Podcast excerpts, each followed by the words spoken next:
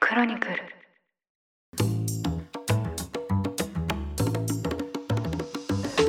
おはようございます3月20日日曜日ニュースコネクトパーソナリティの野村貴文ですこの番組では平日毎朝に5分間で世界のメガトレンドがわかるニュースを解説しています常日頃からお聞きいただきまして誠にありがとうございますさて今日は日曜版として1週間に配信されたニュースを雑談も交えつつ振り返っていきますぜひ休日のともにリラックスした気持ちでお聞きいただければ嬉しいですそれでは早速お呼びします経営競争基盤共同経営者の塩野誠さんです今週もよろしくお願いしますはい、今週もよろしくお願いします。よろしくお願いします。お願いしますあのまあ、ウクライナ情勢はですね引き続き今週もかなりいろんな動きがありまして、はい、まあ、それに加えてですね、まあ、こうコロナもまだまだこう全然全く終わっていないというかですね、まあ、これもそにうですつねいても動きがあったというような感じなんですけど、はどのような日々をお過ごしでしたかい、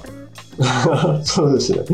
まあ、あれですよね。生きてるうちにね、戦争と疫病が来ちゃってますけども。はいはいえーっと、あれですよね。ウクライナ関連でも、こう、日本の著名人たちがはい結構うっかり発言を繰り返していて、はいはいなんかそういうのは悲しいですけど、いろいろ見える化されちゃいますよね。そうですねいろんなこう政治家の方とか割とこううっかり発言を繰り返していたなという印象だったんですけどやっぱりあれなんでしょうね。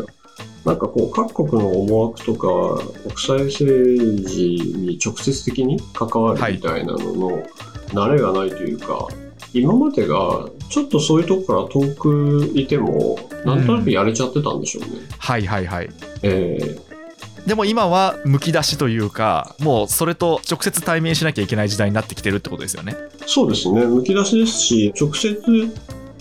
ちょっと主語大きいですけども、直接日本の立ち位置をはい語って自分はこういう思想を日本の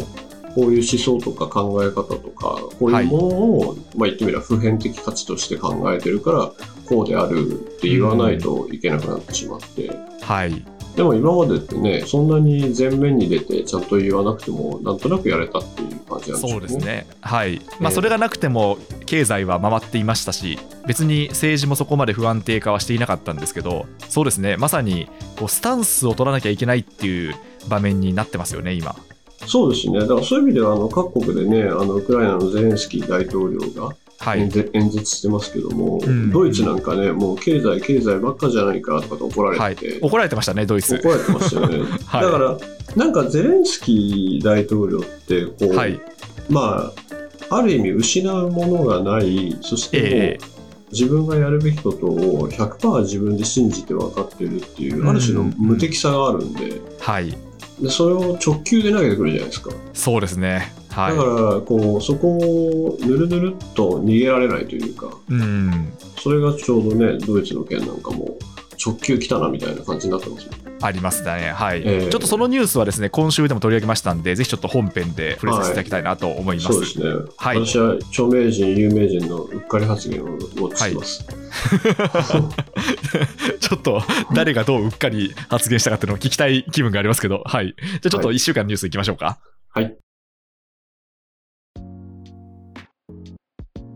えそれでは1週間を振り返っていきたいと思います。え今週はですね、冒頭でも述べた通り、ウクライナ情勢とコロナに関する動きを取り上げました。まず月曜日なんですが、え政府がですね、コロナへの共存に転換したという、まあ、見出しをこう打ちました。でですね、まあ、この背景にあったのが、こうまん延防止等重点措置の解除の基準が緩和されたということで、もともとこう病床使用率であったりとかそういったものだったんですけど、まあ、ある程度、今後悪化しなければ、まあ、解除できるというような方向転換がなされていきました。で、まあ、その結果ですね、木曜日には、まあ、実際にこう解除の方針が決まりまして、来週の21日で全面解除ということになったんですけど、このコロナに対する国の方針というところはどうご覧になってますでしょうか。これあれですよね、あの病床使用率がまあ50%下回ってきて、はい、そこが大きいと思うんですけども、はい、よく考えると、あの、今年の初めぐらいに、はい。あと、去年の年末ですかね、うん。ぐらいは数えるほどでしたよね。あそうなの、んです入院患者とか感です かね。染者数とかはいはいはいにそうですね入院患者数が、はい、なんかこう、50ですか60ですかみたいな。はい、東京とか。で、それがもう全然桁変わっちゃったんですけども、なんかはもいう桁に慣れちゃって、はい。そこの比較感で言うと、やうん。っぱりもうここは解除しないと回らないなっていうようなことを感じるんで、はい。なんていうか、そこを見てると明確な数値目標っぽさを感じないですよね。どそうですすね。なんか私も結構同じ印象で、絶対数で論じることの意味がどんどんなくなってるなって思いますよねか。あ、。まさにそうですね。ははい。い、結局その去年の山、まあ、その時はその山の高さ高いんですけどまたこえうえオミクロン株でもうとんでもなく高い山が来たじゃないですかえでもその世の中は回ってるってことが割と分かったんで、ー、はい。まあ、そうするともう前年比何人みたいな数字っていうのになかなか意味がなくなってきたなと思いますよねそうですね。ここである種、諦めるじゃないですけども、はいまあ、しょうがないなって言って解除してる感じが出ていて、はいでこれまたなんか遅れて諸外国と一緒になっちゃいましたよね。はい本当にそうですね結ええ局あの欧州あとアメリカみたいにもうコロナ規制をほぼほぼなくしてる国があの先行してあるんですけど、ええまあ、そこに遅ればせながら日本もそっちに行ったかっていう感じになりましたよねそうですね。あとはこれ別に悪いと全然私は思わないんですけども、日本って PCR の検査数自体は少ないじゃないですか。はい、そうですねだ。から若い方とか子供とかはい。調べれば全然出ますよね。はい。私の知り合いでもこれ名前は言わないんですけど、ええええもうあのバイネームで何人か、もうなんていうかこう隠れ陽性じゃないんですけど、ええ実は後でオミクロンということが分かったっていう人いますね、やっぱり。そうですよね。だから検査しちゃうと数字出ますよね。はい、そうですね。ええだから多分、なんか他の国と比べても本当はもっと多いんだろうなと思いつつ、うんはい。そうなりますね。だからまあ、ええなおさらそうするとやっぱ数っていうのはあんまり意味がなくなってきていて、まあ、そうすると、やっぱこうどういうふうに経済を再開していくのかっていうところに、まあ、論点が移ってきたってことですかね。そうですね。ただなんか街を歩いてると、はい。夜ちょっと商店街みたいなとことか歩いてると、居酒屋さんでみんな普通に喋って普通に飲んでますよね。はい、そうですよね。私もええ昨日、あの夜有楽町にいたんですけど、えええええ居え。酒屋の中めっちゃ賑わってんなと思って。賑わってますよね。 賑わってますいや私もちょっとびっくりして、あれはいなんかパラレルワールドみたいな。いやそういやそうなんですよ。なんか、あれ、すごい密な空未知間なで、空間で。みんなお酒え飲んでるなと思ってええ、えなんかちょっと一瞬、なんか時空が歪んだかなと思ってますけど。 そうですもねまあ、、なんかそれってね、はい、なんかたまたま私がなんとなく気にしてたけども、もう自己解禁してる人はいっぱいいるんだなっていう。そういうことですね。ええでもまうあんいいんじゃないですかね。まあそうですね、結局、その家で療養できてっていうところであったら、ええまあ、ある程度、本当にこう普通の風邪とかインフルエンザとかそういうのに近づいていくってことなんでしょうかね。そうですね。あと当たり前なんですけども、人一人ずつはいリスク許容度違いますからね。はいはい、そうですね。ええええもちろん体調もありますし、家族構成もありますし、はいそうですみよんねながね、一律のリスクじゃないですもんね。はい、そう思いますね。まあ、持病がある方とかは、もちろん用心した方がいいとは思うんですけど、そうですね。基なの礎疾、で患がある方とか、はい、考えて緩和するんだと思います。そうですね。一人一人が。はい。うん、わかりました。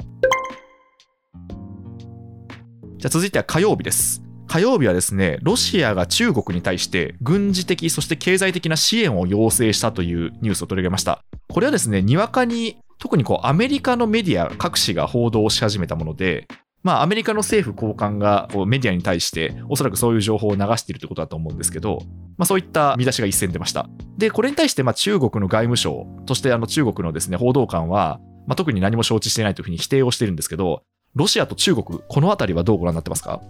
これすごい難しい局面ですよね。はい、もともとロシアによるウクライナ侵攻のすぐ直前の首脳会談では、はい、まあ、中ロの共同声明ってあったんですけども、うん、その時この冷戦時代の軍事同盟にも勝るみたいなこはい、はい、はとい、を両者で言ってたんですよね。うん、えーその後進行しちゃって、で、今この軍事経済支援っていうところで、はい、でもこれで本当に中国が軍事と経済両方で支援してしまった場は合、い、完全に世界はブロック化しちゃいますよね。うん、そうなりますね。えーなので中ロ対、まあ、西側諸国というかはい、感じにで真っ二つに割れてしまうっていうのを、うん、まあ割れてる部分がもちろんあるんですけどもそこがなんか見える化されて明示的になりますよね。そうですね。えーあのまさにこのポッドキャストでも塩野さんが以前おっしゃってた、その今、中国のスタンスがすごくこう問われているっていうそうなこんとですよ。はい、ですよね。でそどうなんですかね、その本音では中国っていうのはあの、ロシアと組みたいんですかね。いや、この今のある種の戦争における戦局はい、で、結局2日で電撃戦で終わると思ったものが、まあ、2週間みたいな、いろいろいろんなものが目論みが外れてる中で、うん、うんそこに、まあ、その時点でもうある種の不透明さがあるわけで、はい、そこで態度を決めるっていうのはあんまりやりたくないとういうのんがうんうんあると思いますね。はいはいはい。やっぱりあと中国から見た際の国家の主権の考え方で、はい。中国政府ってずっとウクライナの主権、主権というのは自分でちゃんと自分の国を決めれることですけども、うんうん。主権に対しての、まあ、揺るぎない支持っていうのをずっと言ってるんですよね。はいはいはい。えーだからそういう意味ではあの、ウクライナの主権を支持しながらロシアと組むっていうのは、なんというか、まあ、道理では、合理的ではないですよね。そうですねえ。どちらの言い分も聞いてますっていうような、そういう態度ですよね、それは。そうですね。ただ、一方で、例えば中国国内のメディアって、ロシアはい国内の報道と一緒なんですよ。うんうんうん。なので、あの本当にロシア軍が、まあ、ナチとかファシストと戦ってはい人民を解放してるんだみたいなのが、まうあ、ん中国ではその後流れていて、はいはいはい。で、これご覧になったかもしれないですけども、ロシア軍に中国メディアが同行してたりするんですよね。ああ、そうなんですね。で今、西側の情報とか日本の情報って、ウクライナ軍と一緒にいるのが多いと思うんですけど、うん。または、まあ、ウクライナにいるウクライナの人たちに、まあ、寄り添った報道はいが、また BBC とか CNN とかでもされてると思うんですけども、うんうん。なかなかこう、ロシア軍からの見方っていうの出てこないじゃないですか。そうですね、出てこないですね。うんでもそれ中国メディアが一緒にいるんですよね。ああ、そっか。じゃあそこが、まあ、ある意味こう代弁しているってことなんですか、ロシア軍の立場を。そういう、はい、映像とかも見えるんで、なのうでんそういう意味では、まあ、中ロって、このメディア的な立ち位置的には同じことやっていて、うん、だからそこが微妙ですよね。そうですね、微妙ですね、そっか、だから、うんロシア軍に同行して、その軍が何をしてるかっていうのは報じるんですけど、はいた、だ、その国として一連卓章になってしまうと、もえうえ完全にこう世界が分断してしまうってことなので、まあ、それもこそううです中ね国にとってはそこまで好ましいわけではないという、なんか非常に微妙なさじ加減が求められてるわけですね。微妙ですね。でも一方で中国国内では、ロシア軍がウクライナの人たちに食料を配りましたとか報道してるんで、うーん、なんかこうパラレルワールドなんですよ。そうですね、パラレルワールドですね。うん。あれ、一体どれが現実なんだろうかって話どになれっがちゃい現ますよ実なんねだろうっていう感じになっちゃいますね。なるほど、ええわかりました、そっか、じゃあもうちょっと中国の動きっていうのは、まだその、どっちとも取れないような状況が今後も続いていくってことなんですかね。一旦続くんじゃないですかね。うんうんえーただスタンス的には、外交スタンスとしてはまあ中ロですけどね。はいはいはい、そうそうですね、はいはいただまあ、支援するかどうかっていうのは、まだそこは分支から援ないはもう一つフェーズが変わるというか、エスカレーションすると思うんですよ。特に軍事支援という。はい、そうですね、まあ一方でね、NATO と米国はもう完全に武器を送ってるんで、ええええええーえ分かりました、そそうっなんですかよ、じゃあ、どこまでまあエスカレーションするかという話ですね。えーだからあの、NATO とか米国が武器を送ってる問題に関しても、うんうん、味方だなと思うのは、はいあ、の ESG ってあるじゃないですか。はいはいはい、 ESG ってあの環境とはい社会とガバナンスをか考えて投資しようってものですけども、あれってもちろん軍事的なものを作っているはい、会社に投資してはダメだよっていううんうのがあるんですね。んうん、あれがですね、はい、今後、軍事的な企業に投資することが ESG になるんじゃないか。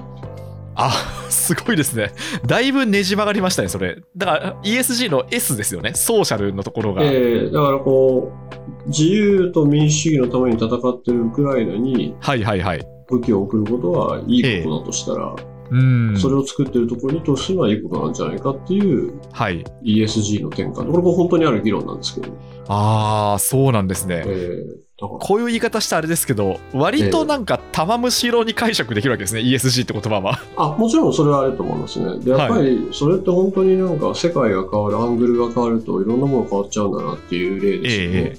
そうですね。うんいやー、そっか、ESG って言葉も、ウクライナ侵攻前後だと、本当に意味するものが変わってきてるってことです変わっね。ちゃいますね。ただ私はあの戦争こそが本当に最悪の環境破壊だと思ってますけどね。はいはいはい。いや、まあそうですね。えまあ、土地を荒廃させてるわけですもえ、んもうね。後悔させてますね。焼き払ってるわけですから。ええはい。もうはい、環境破壊ですよ。そうですね。それでは水曜日です。水曜日はですね、暗号資産に関する動きを取り上げまして、まずそのロシアの富裕層がですね、ドバイに出国して、暗号資産を使って制裁の回避を試みているといったものでした。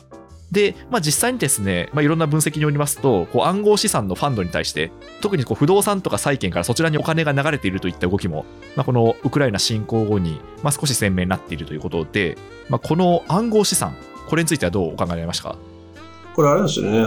外貨送金が禁止されちゃったんで、はい、何かでその自分の資産というものを海外に逃がさないといけないっていう。はい、で、その時に暗号資産という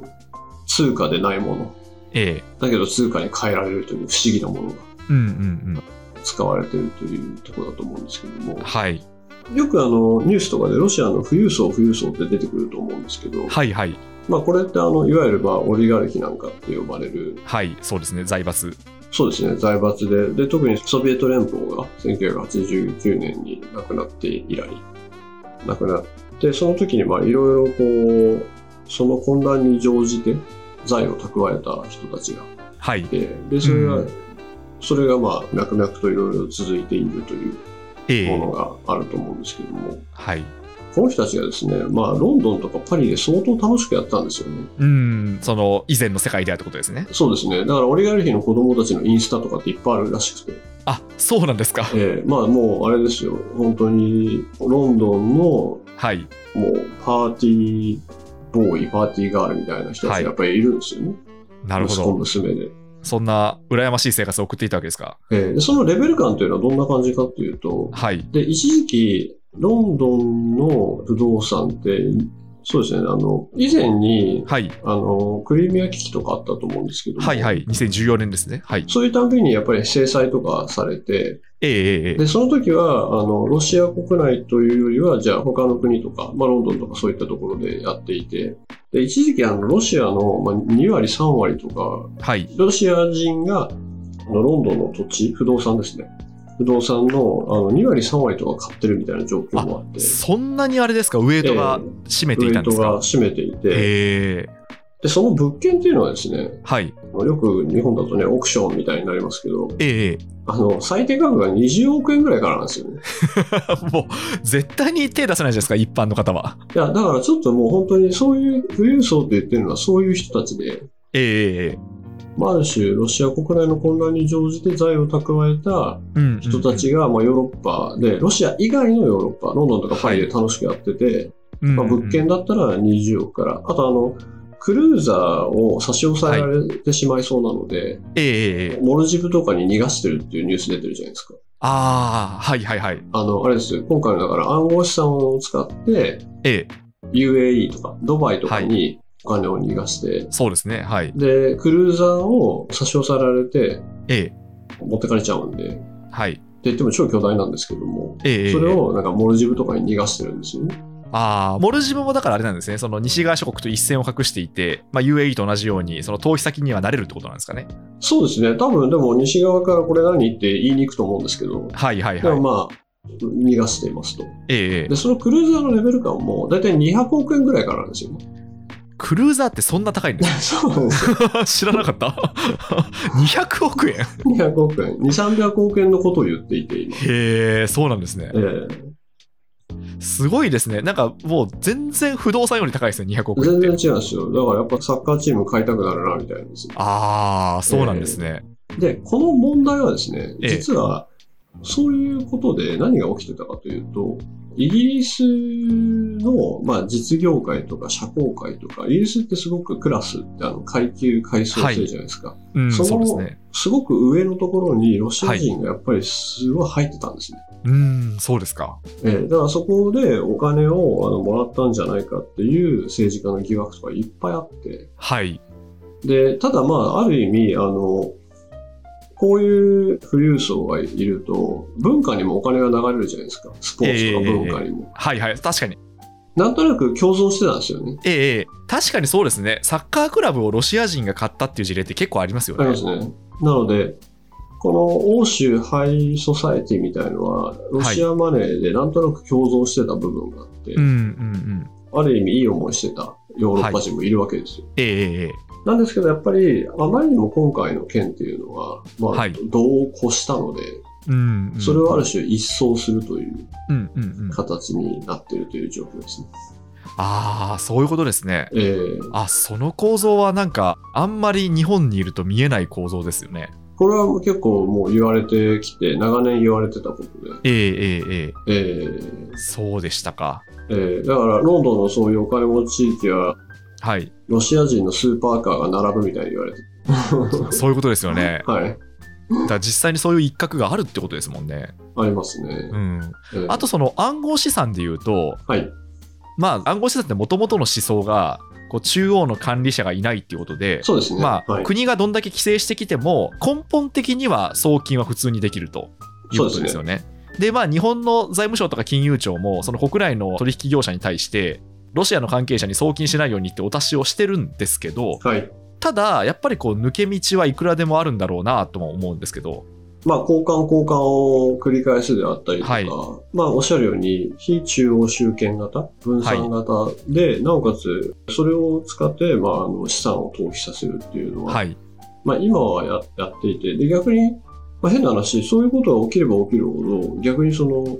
暗号資産自体の流動性、すなわち、あの、みんなが交換価値があるねとか、うんうん一旦こう、富を保存できるねとか、はそういっいたことが起きるんで、それ自体の信用は流動性を増して高まっちゃいますよね。そうなりますよね。はい。あやっぱりそっか世界が分断した時にはこっちを使えばいいんだっていうふうになりますよいいねんだ、みたいな。はい。だ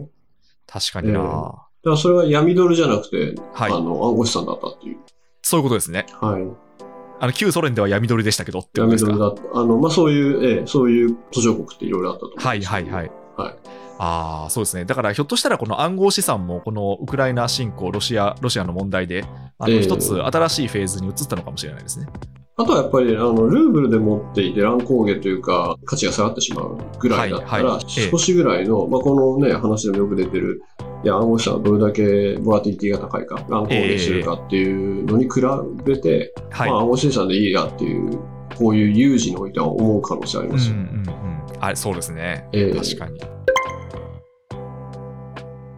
それでは木曜日です。木曜日ですね、これは結構大きな動きですね。ウクライナゼレンスキー大統領が日本にですね、国会での演説を打診したというニュースです。えーまあ非常にちょっと私は残念な思いがしたんですけど、まあ、こう前例がないといって、なかなか日本の国会がバタバタしているという 状況モです、ね。ニターがないって言ってますよね。そう、モニターがない。そうなんですよモニね。ターがないってなかなかですよね。結構いやいやっていう感じなんですけど。ええまあ、あとそれこそ塩野さんがあの冒頭でおっしゃったように結構やっぱ政治家によってこの、えーオンライン演説の打診に対する反応が割れたということもありましたねええええで一方でそのアメリカではもうすでに議会での演説を実施しまして、はいまあ、そこもなんかちょっと一悶着あったんですけどパールハーバー真珠湾攻撃になぞらえて、あと9.11テロですねそちらになぞらえてその今のウクライナの状況っていうのを語ったってことで、まはあ、いそれにまあ結構日本では少し反発も起きているといった状況なんですけどこの一連の演説っていうところに対してどうご覧になってますでしょうかあの、イギリス、英国でもね、スタンディングオベーションになったりとか、はいうんシェイクスピアを引用したりとか。そうでしたねあのチャーチルとかも引用してましたよねそうですね。はいまずもってあれですよね、この演説自体は非常にその各国向けにカスカスタマイズされていて、うんそこの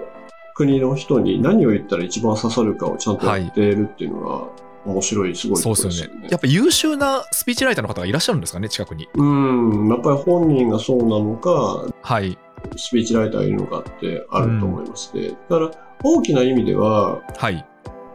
演説をさせてくれって言われてる時点で、はいその自由民主主義陣営の人と認識されてるわけじゃないですか。そうなりますねはいだからそれをうまく使うチャンスでもあって、うんうんうん日本にとっては。はいだから自由民主主義陣営のアジア代表ですって言えるチャンスがあるわけじゃないですか。はいそうですねまさに塩野さんがそれツイートされてて私も本当その通りだなって思いましたええこえれえ名乗りを上げれるチャンスだなと思ったんですけどねそうですね。ええしかも、向こうは国家元首なわけではいで、その人が何を言うか、影響力が大きいとか大きくないとかってあんまり意味を持たなくて、はいはいそれって例えば日本であれば、じゃあ天皇陛下であったり、首相がはい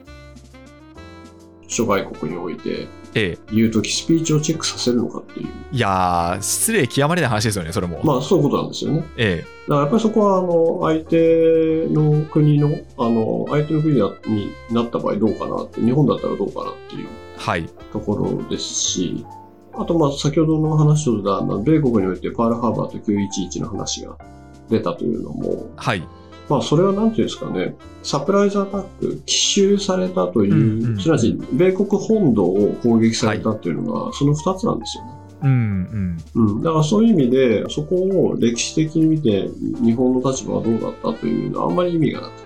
はいて、でそういう捉え方をされている奇襲であると、うん米国人にとっては。はいと見るべきですし、逆にそこをなんか、あの、日本で逆にすごく反発すると、それってある種、歴史的に、まあ、プーチン氏がやってることと同じになっちゃったりするんで、はいはい。えーまあそこは冷静にと思いますね。ただ一方で、うんまあ、日本において何を言うかなっていうのは思いますし、もしかしたら日露戦争の話まで行くのかなみたいな、そうですよね。はい、ありえでもますし。本当にその何を一体引き合いに出すんだろうっていうのは結構気になるところでして、気になりますね。はい気になりますね。まあ、そうですすよね本当に歴史を考えたら日露戦争が出てきてもおかしくないですもんねこの状況だと。そうですね。うん。あとやっぱり、今のこの状況で、例えば今般、ロシアの劇場に避難していた人たちが、まあ、空爆されたっていうニュースだったと思うんですけども、うんうんうんあれなんかあの、劇場の横にあの、子供たちって書いてあったんですよね。はいでそこをまあ空爆されたみたいな、まあ、本当にもう道徳的にもまた許されないような状況というものがあるときにええじゃあこれはロシアの言い分も聞かないといけないんじゃないかとか,、まあ、なんかはいいろんな意見が出てますけれども、ええなんというかちょっと対極的には日本がまたは日本の国民がこの普遍的に良いと思ってるみんなが良いと思ってる価値はこうなんですってやっぱりこれこそ言うタイミングなんですよね。うんうん、で私はあのそれこそフィンランド人に言われたことあるんですけどはい東京大空襲って90万人亡くなったんだろうって言われたことあってええええあれなんでそんなに世界で知られてないんだとか言われて、はいはいえーだからなんかそういう日本におけるいろんな経験とかもあるじゃないですか、そうですねはい、えーだからなんかいろんなもの含めてなんていうんですかね世界に言っとかないといけない経験あうんの国としての経験であったり、はいあとこれをその後その後これを大切に思ってますみたいなのをうんなんか急に見つめ直さないといけなくなってますよね。そうですねうんいや本当にその通りだと思います冒頭の話じゃないんですけどやっぱり価値観っていうんですか、はいあのスタンスっていうんですか、まあ、それをこう今ほどなんてこう示すのが重要な局面もないなとも思いますよね。問われてますよね。はい、うんだからそういう意味で今回、キーウをポーランド首相、スロバニア首相、チェコの首相がええ列車で訪れたってびっくりしましたね。はい、いやー、すごいですね、あれは。えーあれはすごいメッセージですよね。すごいメッセージですよね。えーしかも、その3カ国ってそこまでその大国ではないんですけど、そうですね。はい。はい、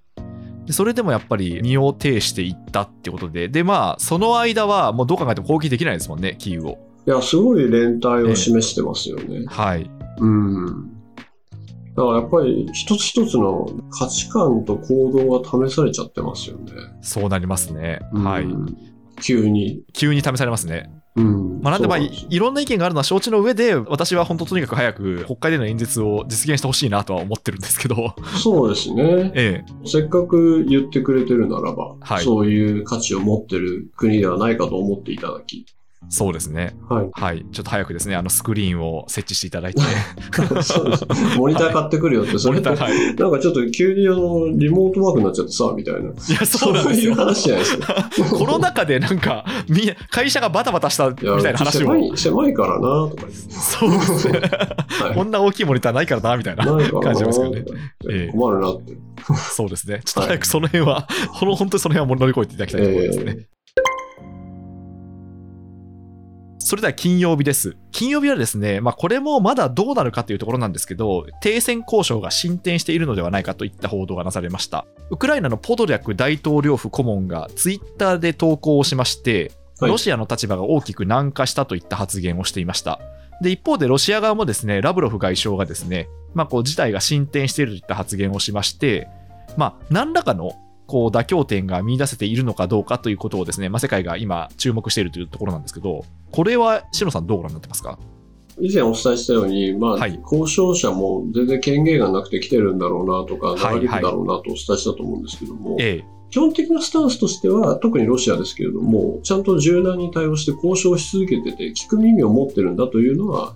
言いたいですよね、ロシア側としてはってことロでシすアね。側としても。まあ、はいウクライナ側も当然にあのちゃんと参加してるよって言いたいですよね。はいじゃないと、結局あのいや、ウクライナが全然参加しないから、攻撃をやめることはできないんだっていううんうん正当性になってしまうんで。はい、えー、だからここをまあ本当に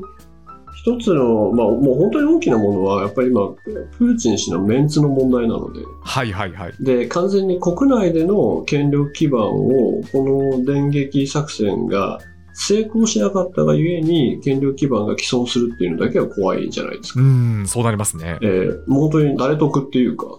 はい。えー、結局、これで自分が失脚するなんていうのが、まあ、ありえないわけで。ええだとすると、何らかの勝利宣言が必要で、あのはいそれは何にせよですね。うんうん。えーまあそういうことがあると思いますと。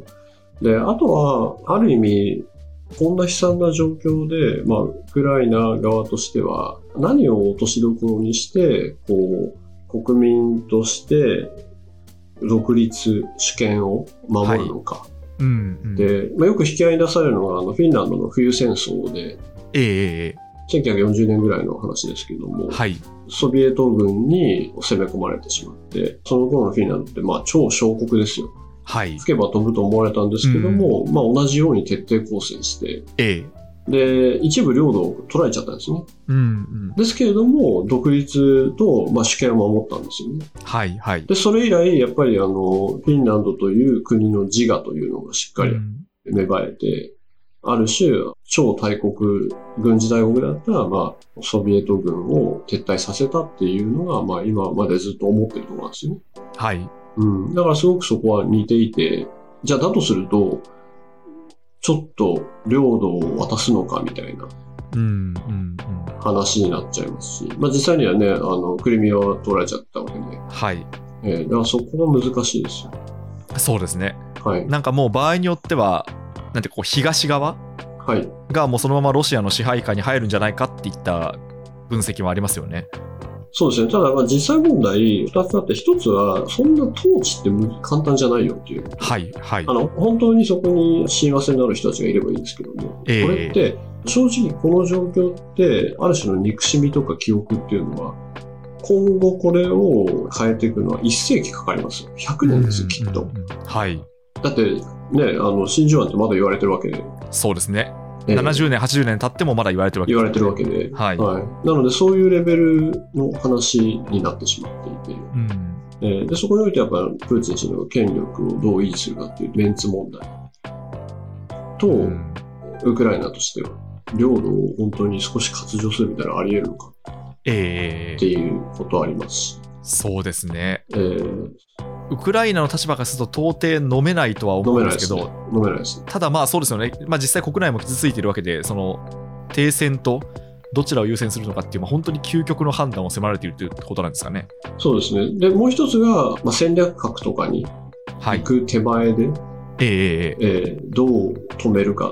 で、仲介者、仲介国がどうか出てくるかっていうところですけども、うんまあ、なかなかね、ちゃんと力がある国は出てこないですよ。そうですね。うん。まあ本当に欧州にしてもアメリカにしても、なかなかその仲介者というか、もうむしろ一方の側に立ってますもんね。仲介者ではないですよね。えーでこの話で結構本当侵攻が始まった時に私ここでお伝えしたと思うんですけどもはい。一番嫌なのはここが荒廃してもいいと思ってるところです、はいはいはい。そうですね。破綻国家化そうですねさせておくっていう話がありましたねはいはいあの干渉の場所としてええええクッションの場所としてはい。破綻国家化でいいやと思うのが本当にそこにいる人々にとって最悪なんですよそうですね。長年にわたって、えええーまあ、そうですね、まあ、あの停戦交渉自体は、おそらはくいこの後も断続的に情報が出てくるとそうですねはい思いますので、はいちょっとその一体どこが落としどころになるのかっていうのをですね、まあ、見ていきたいなと思っています。本当ですね。すぐには終わらないと思いますけども、うん元にも各にも市民がね、死なないようにしないそうですねと。はい。いやーちょっと本当にその子供って書いてあるところにその爆撃するとか本当にしんどい話だなと思いますね。本当ですね。ええだからそそこにおいて、それがもう、嘘嘘か本当かとか、は両方の言い分を聞かなきゃみたいな、ええ段階ではないと思いますけそうですね。はい。ど。うんまあ、そこはちょっと明確に伝えたいなというところですよね。そうですね、ええあの平和な自由な国だと欧州から日本は思われてる部分は確実にあるんで、はい。うん、だからそれをそうなんですって言えるかですよね。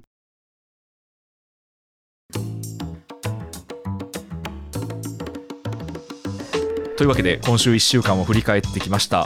まあ、やはりこうウクライナ侵攻の問題がですねこう本当に連日のように繰り返しされていまして結構やっぱりなんでしょうかねこう SNS 上で日本のメディアが報じないこう目を覆いたくなるような映像もかなりやっぱ流れてきてますよね。はい。なので、まあ、割と、まあ、これ本当にあのこの、えー、と日曜版でも何回かお話をしたと思うんですけど、まあ、結構そのメンタル的に辛くなってしまう方も、まあ、いらっしゃるとは思うんですけど、まあ、もちろんそのこの問題は直視しつつ、まあ、ただご自身は気持ちを緩めるといったこともですね、まあ、していただきたいなと思いますね。そうですね、はい今こそあれですよ、もう周りに優しく、自分に優しく、そうですね、はい はい自分だけじゃなくて周りに優しくっていうのも大事ですね。周りと自分に優しく、でももはういほら、3連休ですし、はい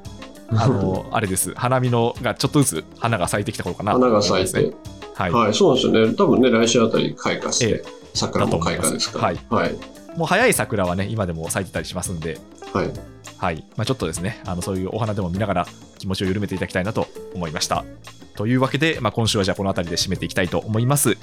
経営競争基盤共同経営者の塩野誠さんでした塩野さんありがとうございましたありがとうございました。ニュースコネクトお相手は野村貴文でしたもしこの番組が気に入っていただけましたらぜひフォローいただけると嬉しいですそれでは良い休日をお過ごしください